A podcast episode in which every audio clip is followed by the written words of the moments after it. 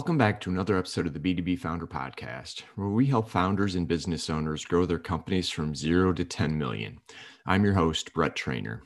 David Priemer is back on the podcast. If you recall, he was guest on episode number fifty-five, so almost, well, actually over a year ago. David is the best-selling author of Sell the Way You Buy, a modern approach to sales that actually work, and is the founder of Cerebral Selling. We chat today about the science behind selling and how to leverage that to improve your conversion rates, reduce sales cycle time, and increase your average deal size. And the key is, by the way, not discounting. A couple of the other topics we discuss are being consistent with your mission and vision will get you further.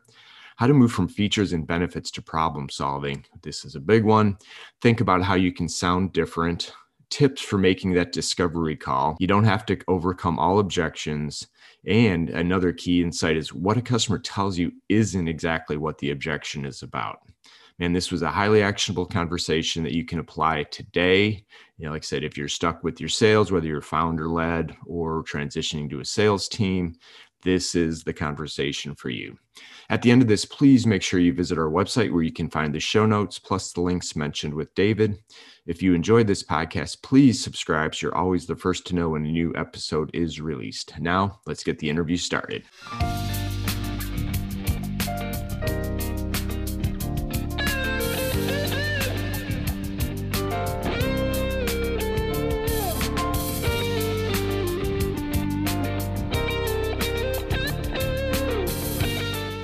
Hey, David, welcome back to the podcast. Great to be back with you, Brett. Yeah, thanks for having me.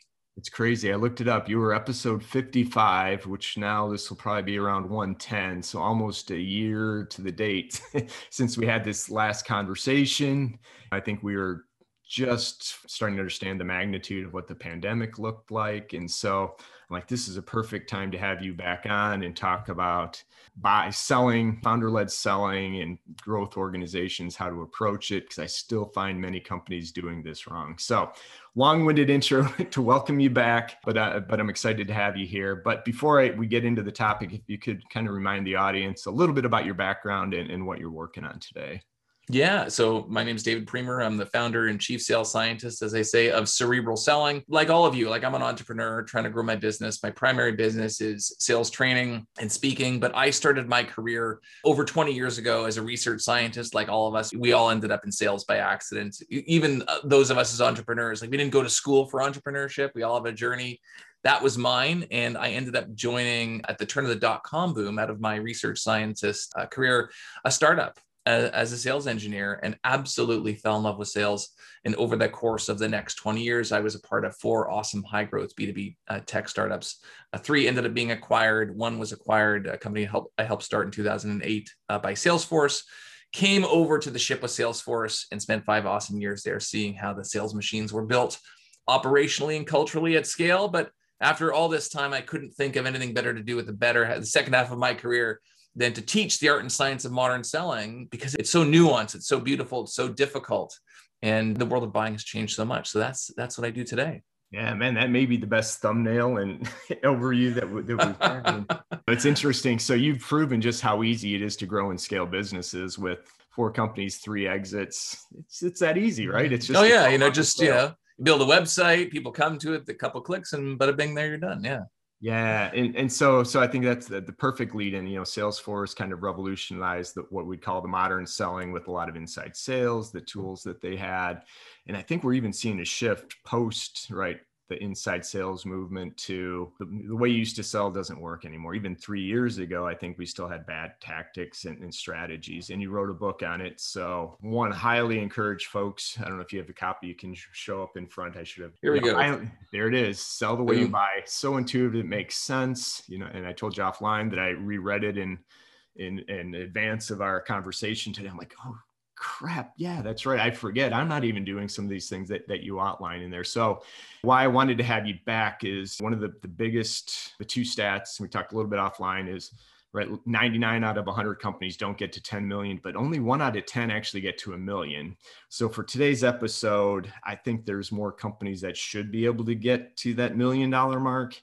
but they struggle with sales, right? Or getting revenue. And, and what I found, and love to see hear your experience, is a lot of that founder-led selling is selling through passion, right? Their belief in the product, selling into their network. So there's more friendly folks.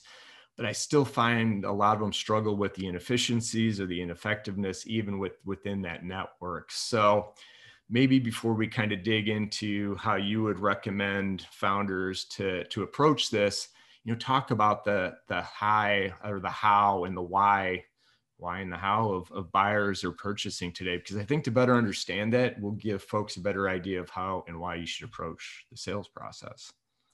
For sure. You know, there's kind of two things. When you think about building a sales machine at a company, there's kind of the operational bit, which is okay, how many sales reps should I have? And should we territories? And what roles should I have a business development person? Like, we're not going to talk about that today. The other piece, which is, in my view, the most important and, and the thing that a lot of people overlook, is what do people say when they speak to a customer? Like the kind of the, the hand-to-hand combat. Like, what is it that you say you do in your business? How do you handle objections? Like, how do you get customers to open up about their needs in an environment where there's a million solutions? I mean, I, we all think that we're this like unique, like delicate snowflake, yep. But there's a million people that do what you do, what I do, what, what your listeners do.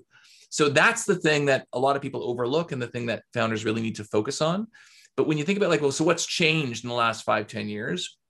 So there's, there's two things. I mean, certainly the way people buy kind of emotionally has remained kind of consistent, but our knowledge, our insights around how people actually make purchasing decisions has become more mature. So it used to be, for example, you know, in sales, we would always try to like corner the customer, you know, hey, is there any reason why you couldn't make a decision today to move forward with this product? We would use these kind of old school kind of high pressure tactics. We would focus on, you know, our products and the features and benefits and all that kind of stuff. And the reality is we now realize and learn with much greater clarity that that's actually not how people buy. Like people make decisions, not just purchasing decisions, but decisions in their everyday lives based on emotion. And we know this, you know, it's been scientifically proven. And a lot of this science and buying behaviors and patterns has come out. A lot of research in recent years around why, what motivates people to buy, the specific emotional drivers, how to link your marketing to these emotional motivators. So that's like the number one thing, like we've learned now how people buy, but also the marketplace, kind of as I alluded to, is far different than it used to be. And one of the statistics that I quote in the book is if you look at just, for example, marketing technology, in two thousand eleven, there were one hundred fifty vendors in the marketing technology space. And if you fast forward now, when the book came out, I only had the two thousand nineteen statistics, but in, in twenty twenty, there were over eight thousand vendors in the marketing technology space. And in fact, not just more vendors, but there was a lot more nuance to what these marketing technology vendors could do. You know, you've seen things like revenue operations and conversational intelligence, like that stuff didn't exist five years ago, right? And so now when you go to market and you have this like newfangled idea, it's actually, you know, more difficult to explain to customers, what is it that you do in a well-differentiated way? Because they'll look at you and they'll say, hold on a second, that I, that sounds similar to what this other company does, I heard. And then you're going to say, oh, no, no, no, like they do this really well and we do this really well. And to your customers, like they just don't care, don't care. about what it is that you do. Yeah, one hundred percent. You have a good example in the book about a sales rep. You actually got on the phone with the buyer. The buyer asked the sales rep, so what does your company do? Couldn't answer it, right? And, and that should be like one oh one, but I know that's really hard for a lot of people to even think about and articulate, you know, what you do. And at that point, you've lost the confidence of the buyer. And so, yeah. And I, I, the other thing I really like about your book and the way you lay, laid out is you just mentioned founder just heard what you said and like, oh my God, I have to deal with marketing technology and emotions and all these things. It's good to understand it, but to be effective, you don't have to, right? Go that deep to be be effective, if that makes sense what I'm saying. Yeah, well, you know, it's true. And it, what's interesting is we talk about like founder-led selling. Yeah. I actually find there are, are two kinds of founder-led selling. The first kind is the one kind of like the engineering mindset, the product mindset, where they created this amazing product. Like they're not a sales or marketing person and they've absolutely fallen in love with the product and its beauty and the nuance and the algorithms and all that kind of stuff. And they go out and they sell that. And they don't understand why other businesses don't love their product as much as they do, because they're really focused on like the nuance of the, you know, the nuts and bolts of what it does. And then there's kind of like the, the business-led founders or the sales and marketing founders who aren't as concerned with the nuance of like what the, what the product does, right? And in a way, they actually do a better job of kind of leading with the pain. They lead with the belief. They lead with the mission. And especially, you know, if you're growing a company, the reality is that your product will probably change a number of times. It will iterate a number of times over the course of the, the building of that product and that company. But the thing that probably won't change is your mission, you know, is the why, is the belief. And so, you know, being more consistent about moving forward with those belief statements and the mission and the vision will actually get you farther in terms of growing your company. And as well, you know, when you think about you're trying to build a business and you're, you have a product, like that product may not work as well as you'd like it to on the first or second or third iterations as you're trying to get to a million dollars. And so there's a good chance that your clients will have some challenges, some, some turbulence, some blemishes. And if they have fallen in love with your product, you won't really get as many chances as you need to to kind of fix that relationship. Right. But if they've fallen in love with your mission, your values, you know, imagine like you're, you're going through a marriage and your marriage hits a rough spot. What do you do? You take a step back and you say, honey, you know, remember, remember ten years ago when we first got together, like we were these, you know, wide-eyed kids, like we're still those people, right? Like you come back to the values because the values are what get you through it. It's not the product. And so there's definitely those two types of founder-led sales. And I would definitely bias towards the more kind of like the vision, the, the belief-driven sales if you want to have more longevity in your message. Yeah, no, one hundred percent. All day long, I take the folks that are passionate about the why they're doing what they're doing and how they think they're changing it versus, you know, this new features and benefits. Because, you know, the reality is two or three years ago, it would take a company, you know, twelve, eighteen months, two years to copy, right, your tech and what you're doing. But man, today's day and age, it probably less than three months, these companies could re-engineer what you've done. And so if your whole go-to-market is these features and benefits, it's going to be copied. And so, you know, that's kind of where I like, and I remind, you know, founders to start, don't start the sales process, start back at the kind of the messaging and the positioning. And I have, I've come around more recently to the, the power of the why, right? It used to be, you know, the problem that you solve for the customer, right? How you solve it differently, the differentiation. And then why are you solving was never, I didn't think, because I, you know, thirty plus years in and out of enterprise, you do your job, you sell, you're solving this problem.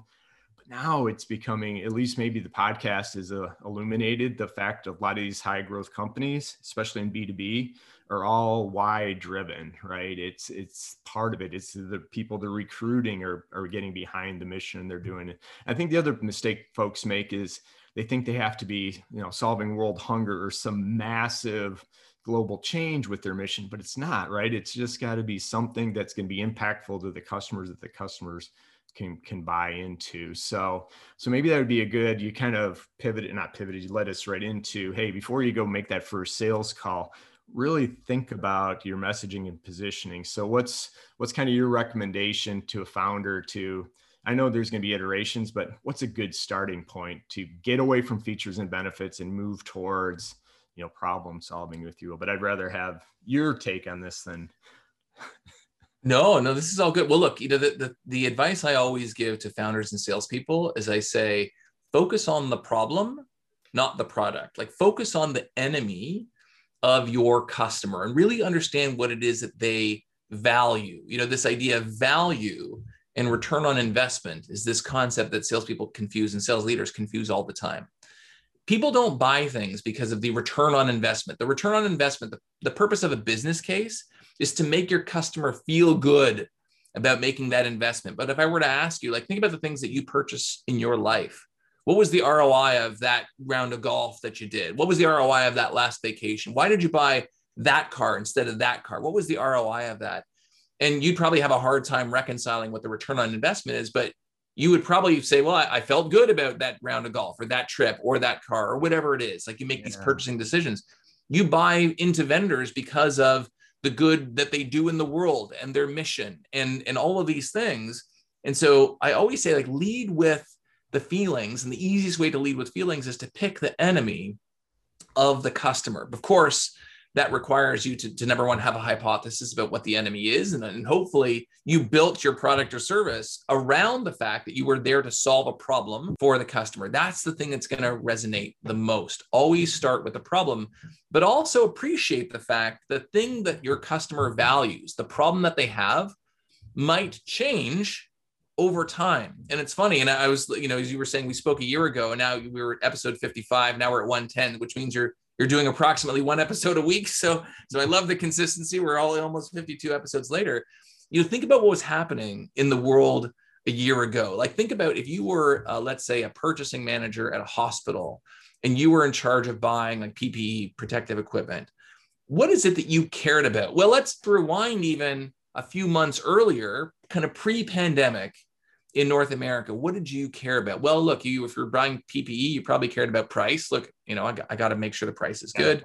Yep. The delivery schedule, like, look, it, when it gets here, it gets here. And quality, look, it's got to be good enough. That's it, right? Now, now a year ago when we when we were doing our first episode, now we're in like the thick of the pandemic. You can't get P P E. What does your buyer care about? They don't care about money anymore. They're willing to spend whatever it takes to get this thing here yesterday. And by the way, it's got to be super high quality. So I always think about number one, what is the problem that I'm helping solve for the customer? And how has that problem changed over time? Because if I created a business to sell P P E to hospitals a year ago, I would be leading with this, the concept of quality and speed and not price, right? Versus if it was two years ago, I'm leading with the, hey, look, we provide P P E at a fraction of the price of someone else, right? Like that's the, that's what we believe. So understand that leading with the enemy is really important, but those enemies might change over time. Yeah, no, I love that concept because I always do say, you know, so what's the problem you're solving with the customer, how you do it differently. But I love, I think it's so much more easy to, to wrap around is the enemy of your customer, right? If you can slay that dragon, what is it? Could it be time savings? It could be risk. It could be a, a hundred other things. But I think it's a great point, a great place to start is when you're building your business backwards. Because number one thing I tell founders is nobody cares about your tech and your specs. They don't care how you solve this problem. They want proof that it's going to be done, but the value, the trust, they, they're buying from a person, right? So you also have to be a bit unique too. Like for example, let's say I wanted to start a financial services firm. And I said, well, at Priemer Financial, we provide world-class service for very low fees. Don't you hate paying high fees? You know, getting crappy service, we can help you with that. And you'd think to yourself, okay, well, that makes sense. Look, no one wants to pay more fees than they need to. But at the same time, like there's a million people that say that, you know, it's got to be a little bit unique and differentiated. So think about how not only are you going to lead with the enemy and what the customer values, but how you're going to sound different yeah. than everyone else in this, what I refer to in the book as the sea of sameness, when everyone has a solution that kind of sounds to your customers like yours. Yeah, no, I like it. I use that same sound, the sea of sameness. It's, it's, it's so true. I had a, an author on a couple of weeks ago, and basically he challenged me that said, hey, if you have a great product or service, maybe the best, but nobody knows about it, is it really the best? I'm like, fair enough. And, but he's right. It's cutting through and, the noise and getting noticed, right? And conversely, we've all had this experience of products that have great marketing, right? That aren't the best product. They just have really great marketing behind them. And there's nothing wrong with that, right? You know, because again, people don't buy the best things for them. They don't buy the best, they don't make the best decisions for them. They will always make decisions, however, that align with how they feel about something. So if there is a greater degree of emotional alignment, like think about like cars, there's like a million cars. And I might say like, what's the best car for you? Like, okay, if I was doing an analysis and saying, okay, a car that's like this, this big with this amount of power and this amount of off-road capability, I could probably zero in on that car for you. I'll, t- I'll tell you this really here. Here's a real life story. Okay. So we're in the pandemic and I have three kids and, and my wife and kids have been putting the hard sell on me to get a dog. Okay. And, okay. you know, and I'm not against dogs. I just don't, you know, I don't want to be in this position where like, look, who's going to end up taking care of the dog, right? If we, if we get the dog, I decided to like entertain my, my family. And I said, okay, let's, we first, if we're going to get the dog, we let's figure out, well, what kind of dog we should get. So what, what do you do? You go online and you, you, there's all these surveys, like which dog should I get? And they ask you all these questions. I don't want to offend anyone. They ask all these questions, like, Do you want the dog to bark? Do you want it to be protective of the family? Do you want it to be independent? How many hours a day is it going to be by itself? What so- how many pounds do you want it to grow to be? And they're asking all of these questions that to me seem quite reasonable. I'm like, oh, this is this is a very thorough thing. Yeah, yeah, yeah. And at the end of the survey, it says, here is the ninety-five percent certainty. Here is the best dog for you based on, on what you said. And it was this dog. And I don't want to offend anyone if, okay, I'll, you know, look, I'm not, I'm not here to, you know, offend dog owners. Facts are the facts. Um, fact. So the, the dog that it, it puts up for me is a dog I'd never heard of before. It was, it was called a Bedlington Terrier. And I looked at this dog, and of course you do a Google search. And if you Google Bedlington Terrier, I'm like, oh my gosh, this is like the weirdest dog I've ever seen. I've never, I've never heard of this dog before. Now, of course you see them groomed in all these kind of weird ways. I'm like, oh my gosh, like, no, right? and, but but the data and the science said that this was the best dog for like what, what I said. But then I had this emotional reaction, like, no, when I close my eyes and I picture my dog, I don't picture that, right? Yeah. And so what did we grab? So we ended up a week or so ago, we ended up getting a dog, long story short. And, and, and like, okay, Bedlington Terrier. It, it was not that, right? It was not that. And if you actually, if you go on my uh, my Instagram, Cerebral Selling, you'll see uh, I, I posted a picture uh, uh, of the dog. But like when I close my eyes and I picture a dog, like, okay, that's what I pictured. Like that's what we would get, right? And so back to this thing, like people don't buy the best things for them.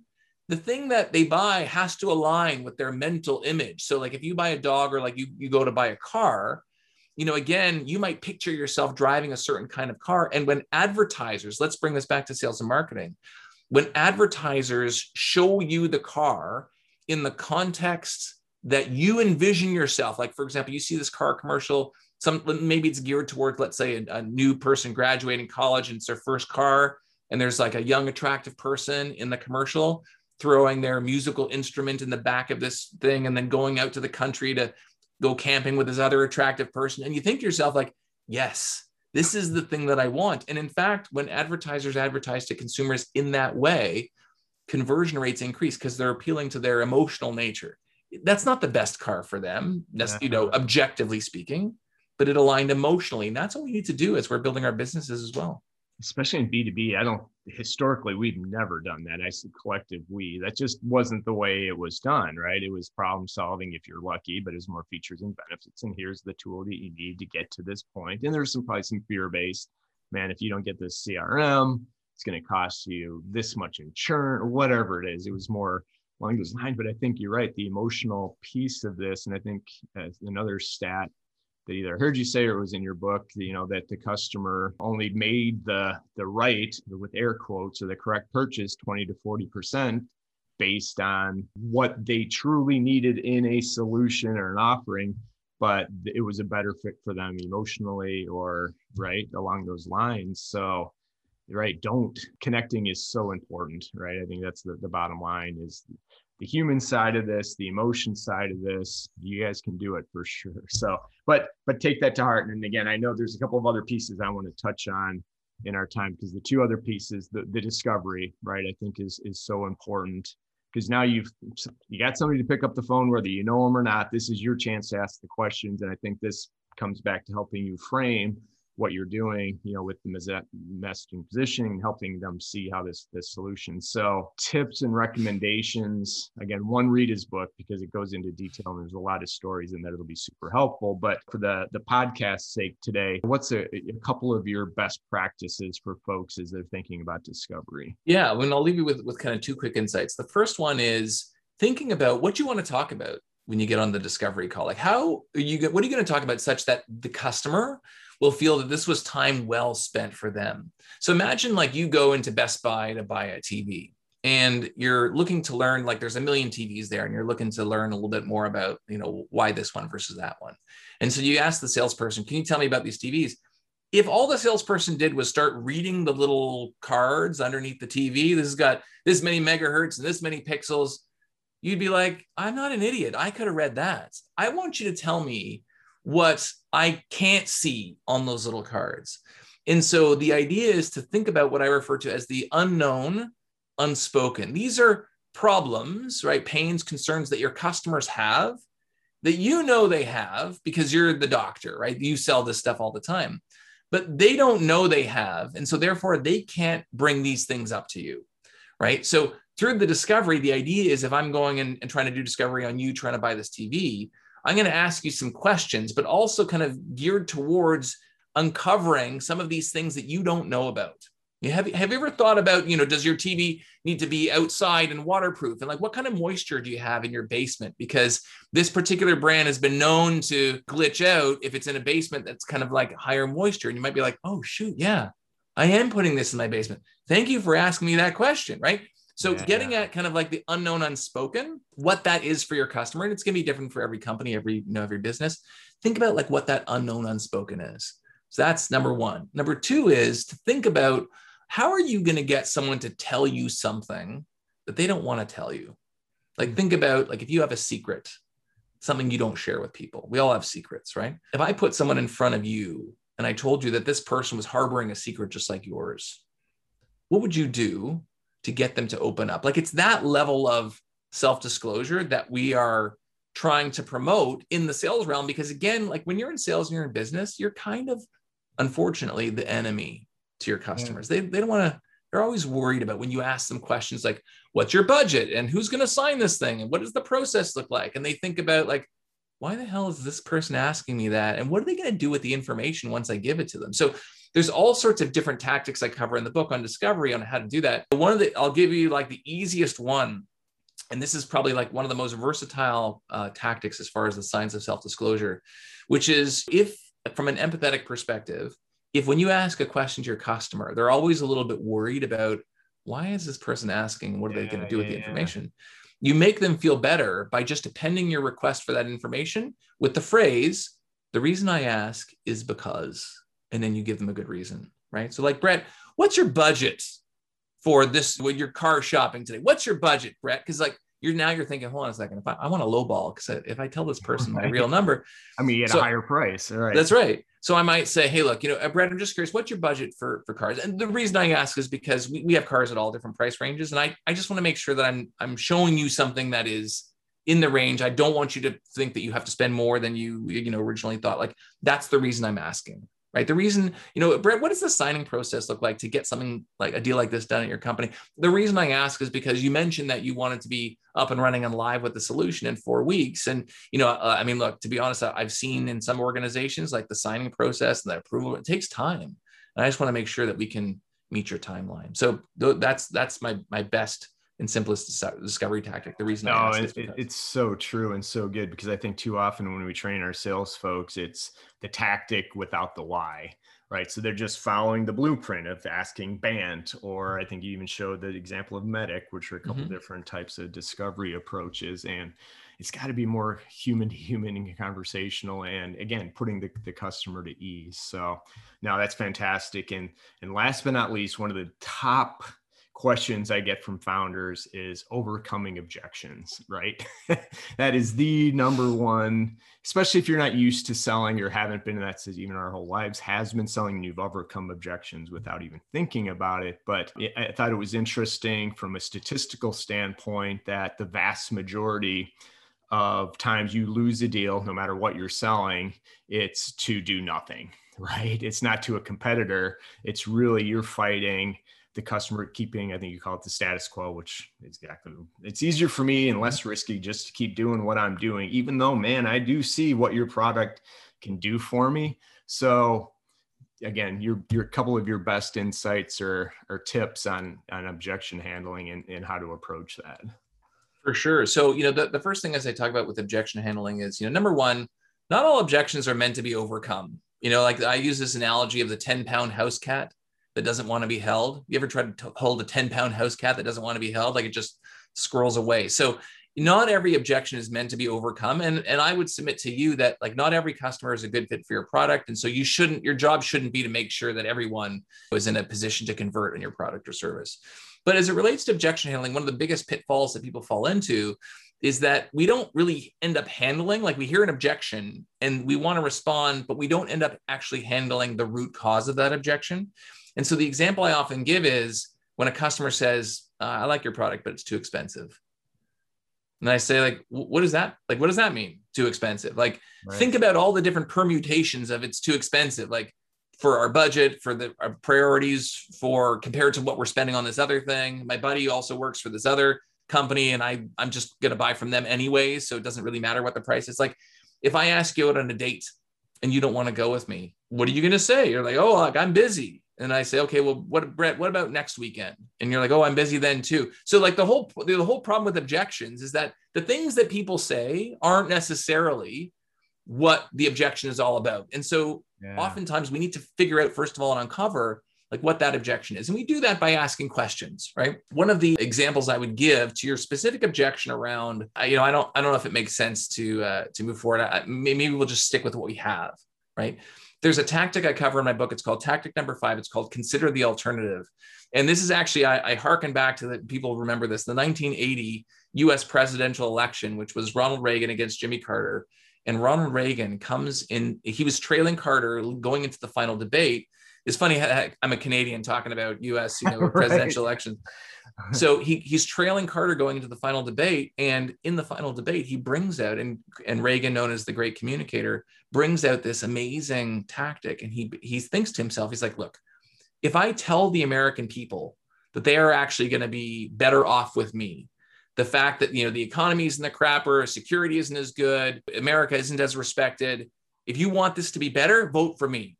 He's like, if I try to strong arm people into that, like they're going to be resistant. Right. So what does he do? He uses this phrase. He says, people, American people, my fellow Americans, are you better off now than you are for, than you were four years ago? Like, think about this. If you're in the, he's like, next Tuesday is election day. You will stand there in the polling place and you're going to make a decision. I think it's, well, if you make, when you're making that decision, ask yourself, am I better off now than I was four years ago? And then he goes on from there. And of course he, like a landslide victory in the election, because people reconciled. They said, oh, you know what? Yeah, I'm not better off. So the thing I would submit to you is if you are encountering a customer, the possibility of going with the status quo and just doing what they were doing before is very real. I think it's quite reasonable for you to ask during the discovery process, hey, look, you know, I know, I know we have a great solution and we think it could be a great fit for you. What you're doing today might also be okay, right? Like, do you think that if you just kept doing what you were doing today and you fast forward a year out, do you think it'll be fine? Like, do you think this problem will go away? Do you think it'll get worse? Do you think it'll get better? Like, I'm not in the business of spending your money. Like, I want to make sure you're comfortable that this is the right solution for you. So I might say, consider the alternative. Like, think about, like, if you don't do this, maybe this doesn't make sense. What would you do instead? Would it just be as just as easy to scale or grow or attract customers? That's the way I would think about it. And it's amazing because what you're doing is you're putting the burden of proof back on them to prove to themselves that they would be better off. And people like their ideas a lot more than they like your ideas. Yeah. And that's a good qualifier too, because if they come back and say, yeah, it's going to be just fine, you're going to have a hard time selling that person because they're not seeing the value of making the change, no matter how compelling you make it. I mean, you gave it your best shot, but there's just, you know, the old adage, get to know quickly. Sometimes I'm not one hundred percent in favor of that, but there's just a point that you're, there's just nothing you're going to be able to do to overcome that objection at this point in time. Say, you know what, no problem. We're here when you need us. This is how we can help you. And I think that's part of maybe the one last point we'll do before I do ask you one final question is, right, it's too often we have our salespeople tied to monthly and quarterly performance, right? So as they're doing outreach and they're selling customers, they need that deal more than the, the customer they're selling to needs your solution. And that doesn't build a good long-term pipeline, if you will. But again, sales reps don't always necessarily care about that, that pipeline. And so part of it is, and I've heard a stat, and I'd love to hear if you agree with it, that any given point between three and eight percent of your target buying office or audience is actually in buy now mode, right? So it's like finding that needle in the haystack of folks. And I'm sure you can convert some folks, but again, the longer play here is, hey, it's okay if they say no now. Just make sure you they're aware you're here when when they're ready. That makes sense? It, look, you know what? This idea of like losing fast, I, I talk about it. I have an, an article on my website called Win More by Losing Faster. And I actually have the data to back me up just from my own even personal experience back at Salesforce and my startups, like looking at the amount of time we spent in the discovery phase of deals that we ended up losing was way more than the deals we ended up winning. And we definitely don't want to spend time with customers that are not a good fit for us.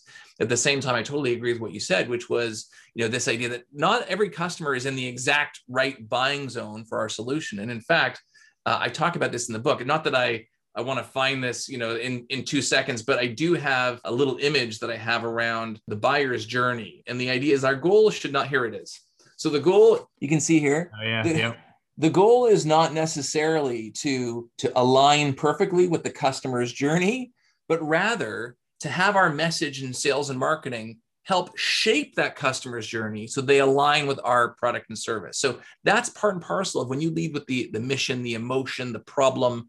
When you do these things, you're shaping that journey of the customer. When you talk about the unknown unspoken, or like, how do you get someone's attention? You have to tease the fact. It was actually interesting. I was talking to one of my clients today, and she said, you know what, I really loved, you wrote a LinkedIn post a couple of weeks ago. And she's like, I just want to tell you, the thing that caught my eye was you started, the leading line was, I've been hearing this from sales leaders so much over the last few months. And then I continued, and she was like, oh, am I missing something? Like, I, I want to know what these leaders are talking about, because maybe, maybe I'm not thinking about this thing right now, right? So now all of a sudden I'm shaping her journey. So now she's thinking about the thing that I want her to think about, right? And not in a subversive way. It's just that customers walk around all the time with problems and pains that are latent, that are unspoken, that are unknown to them, because they just don't have the bandwidth to focus on every possible eventual outcome in their business. And it's our job in, in, a, in, a, in from the standpoint of caring and empathy to help shape that journey. Yeah. And sharing, right? I think it makes perfect sense. And just one last thing to tie off on the, the discovery piece. And I think, again, either you had said it or I read it, that the, the amount of time spent on discovery on end up do nothing prospects is even like twice as long as losing to a competitor. So there's a lot of time wasted, maybe not wasted. If you use it effectively, it's not wasted, but lost in discovery of customers that aren't going to buy from you in the near future. And if it's critical for you to get the short-term sale, man, learn to identify that sooner rather than later. You're going to spend your time in perpetual discovery. So excellent. All right, David, I know I'm, I've taken a lot of your time and we're short on time, but I do have to ask you the one final question, which is right now, as we're kind of see the light at the end of the tunnel, the, the pandemic here, what is one thing that, that you'd highly recommend? It could be either professional or personal, or, you know, just what's top of mind for you right now? Like post-pandemic life? Or just in general, like as you're, you know, what are you doing today, maybe to help you cope, get through it, or what's just one thing you would recommend uh, to other folks? Oh my goodness, it's been, look, it's been a long, it's been a long road. I'm grateful that a lot of companies are, are investing in uh, in sales training as a means to to get out there. Like my best advice is just remember to enjoy life. You know, I think we've been we've been cooped up for far too long, and even the simple things. I often joke, I'm going on a North American hugging tour in the next little while, just like I think.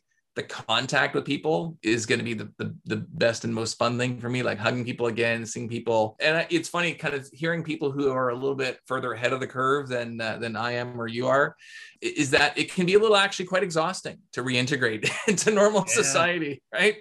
It's like, you don't realize how out of practice you are. You know, we've been wearing our sweatpants and hoodies and sitting in our basements and, and doing this stuff. So, you know, to get into it slowly, give yourself permission to kind of get, you know, get back into it slowly, but, you know, re- remember what it is that makes us human and, and embrace that. Like, let's not, let's not get too comfortable sitting in our basements and, and kind of being reclusive. Like, let, let's get out there. I don't think a lot of people will need a ton of encouragement to do that, but know that, you know, it'll happen. It'll, it'll just take time, and we will, uh, we'll absolutely get there. It's almost like we're, we're waking up from a slumber, and we're all kind of like, oh, like, well, you know, what's, what's this haze we're all kind of reemerging from, but yeah, just, just get out there. And I, I know we're going to snap back as a, as a society. Uh, I a hundred percent agree with you, man. I think, you know, just even a handshake, right?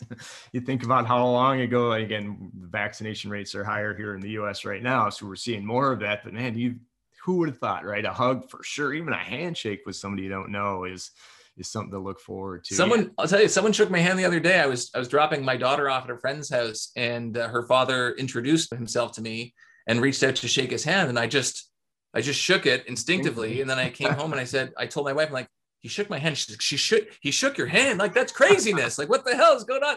But I tell you, like in the moment, it felt like the right thing to do. So yeah, yeah, yeah. I, again, I think again, I'm a half full type of guy, so I think there's going to be a lot of good that comes out of the pandemic and the way people work, and hopefully, right. Even though we have all been working from home and different people have different aspects of of life, but you know, the one thing that I've I truly believe, and I was a commuter for a while, that man, you take away sixty minutes, forty-five minutes each way every day from somebody not going to that.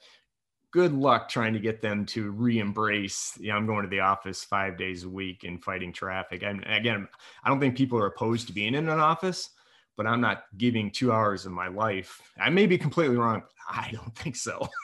I think there's a lot of nuance, and, and this might be a little, yeah. unpo- a bit of an unpopular viewpoint, but I feel like we're almost over-rotating a little bit too much towards the virtual world. People are like, oh, I'm, I'm much more productive. There's no commute. And for a lot of people like that, that's probably the case.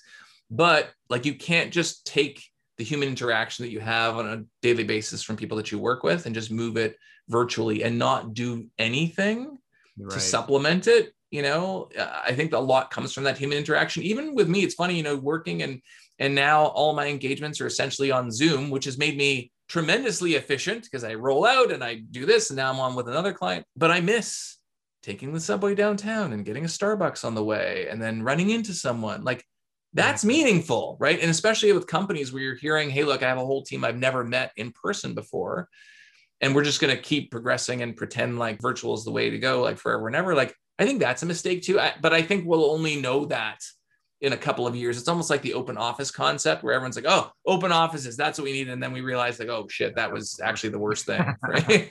Yeah. So we're living in an ex- a science experiment. What can I say? You're right. No, I'm super fascinated where it's going, because I do one of the things, again, my non-expert opinion, right, but I have opinions, is right, if, if folks that are working from home can supplement that, because right now they're working from home or remote, they can't even go to a coffee shop or meet with folks. Mm-hmm. But I think if you can supplement that human interaction and social with the network of people in your area that you want to work with and keep the job, because think about it, when you, most of us in the corporate world, at least, and maybe not the startup world, we don't choose who our coworkers are. Sometimes we like them, sometimes we don't, but most of the time you go to the office, you interact, you come home.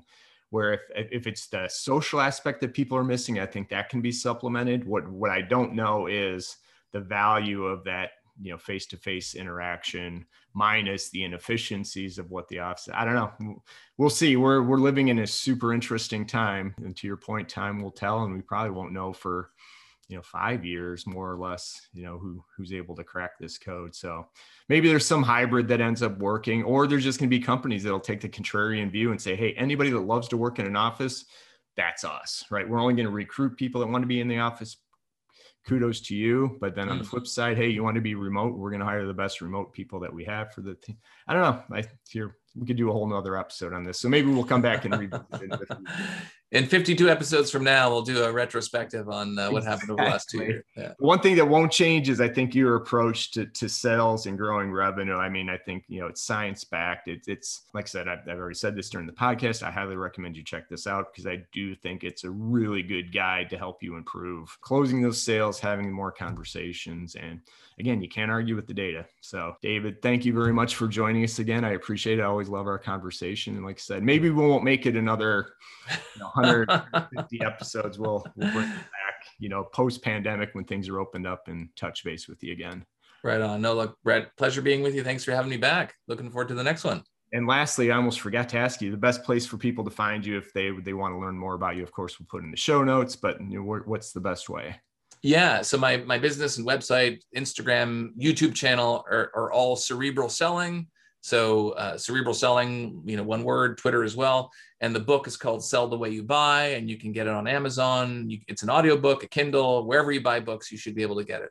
Awesome. Thanks again, David. We'll talk to you soon. Pleasure, Brett. Cheers.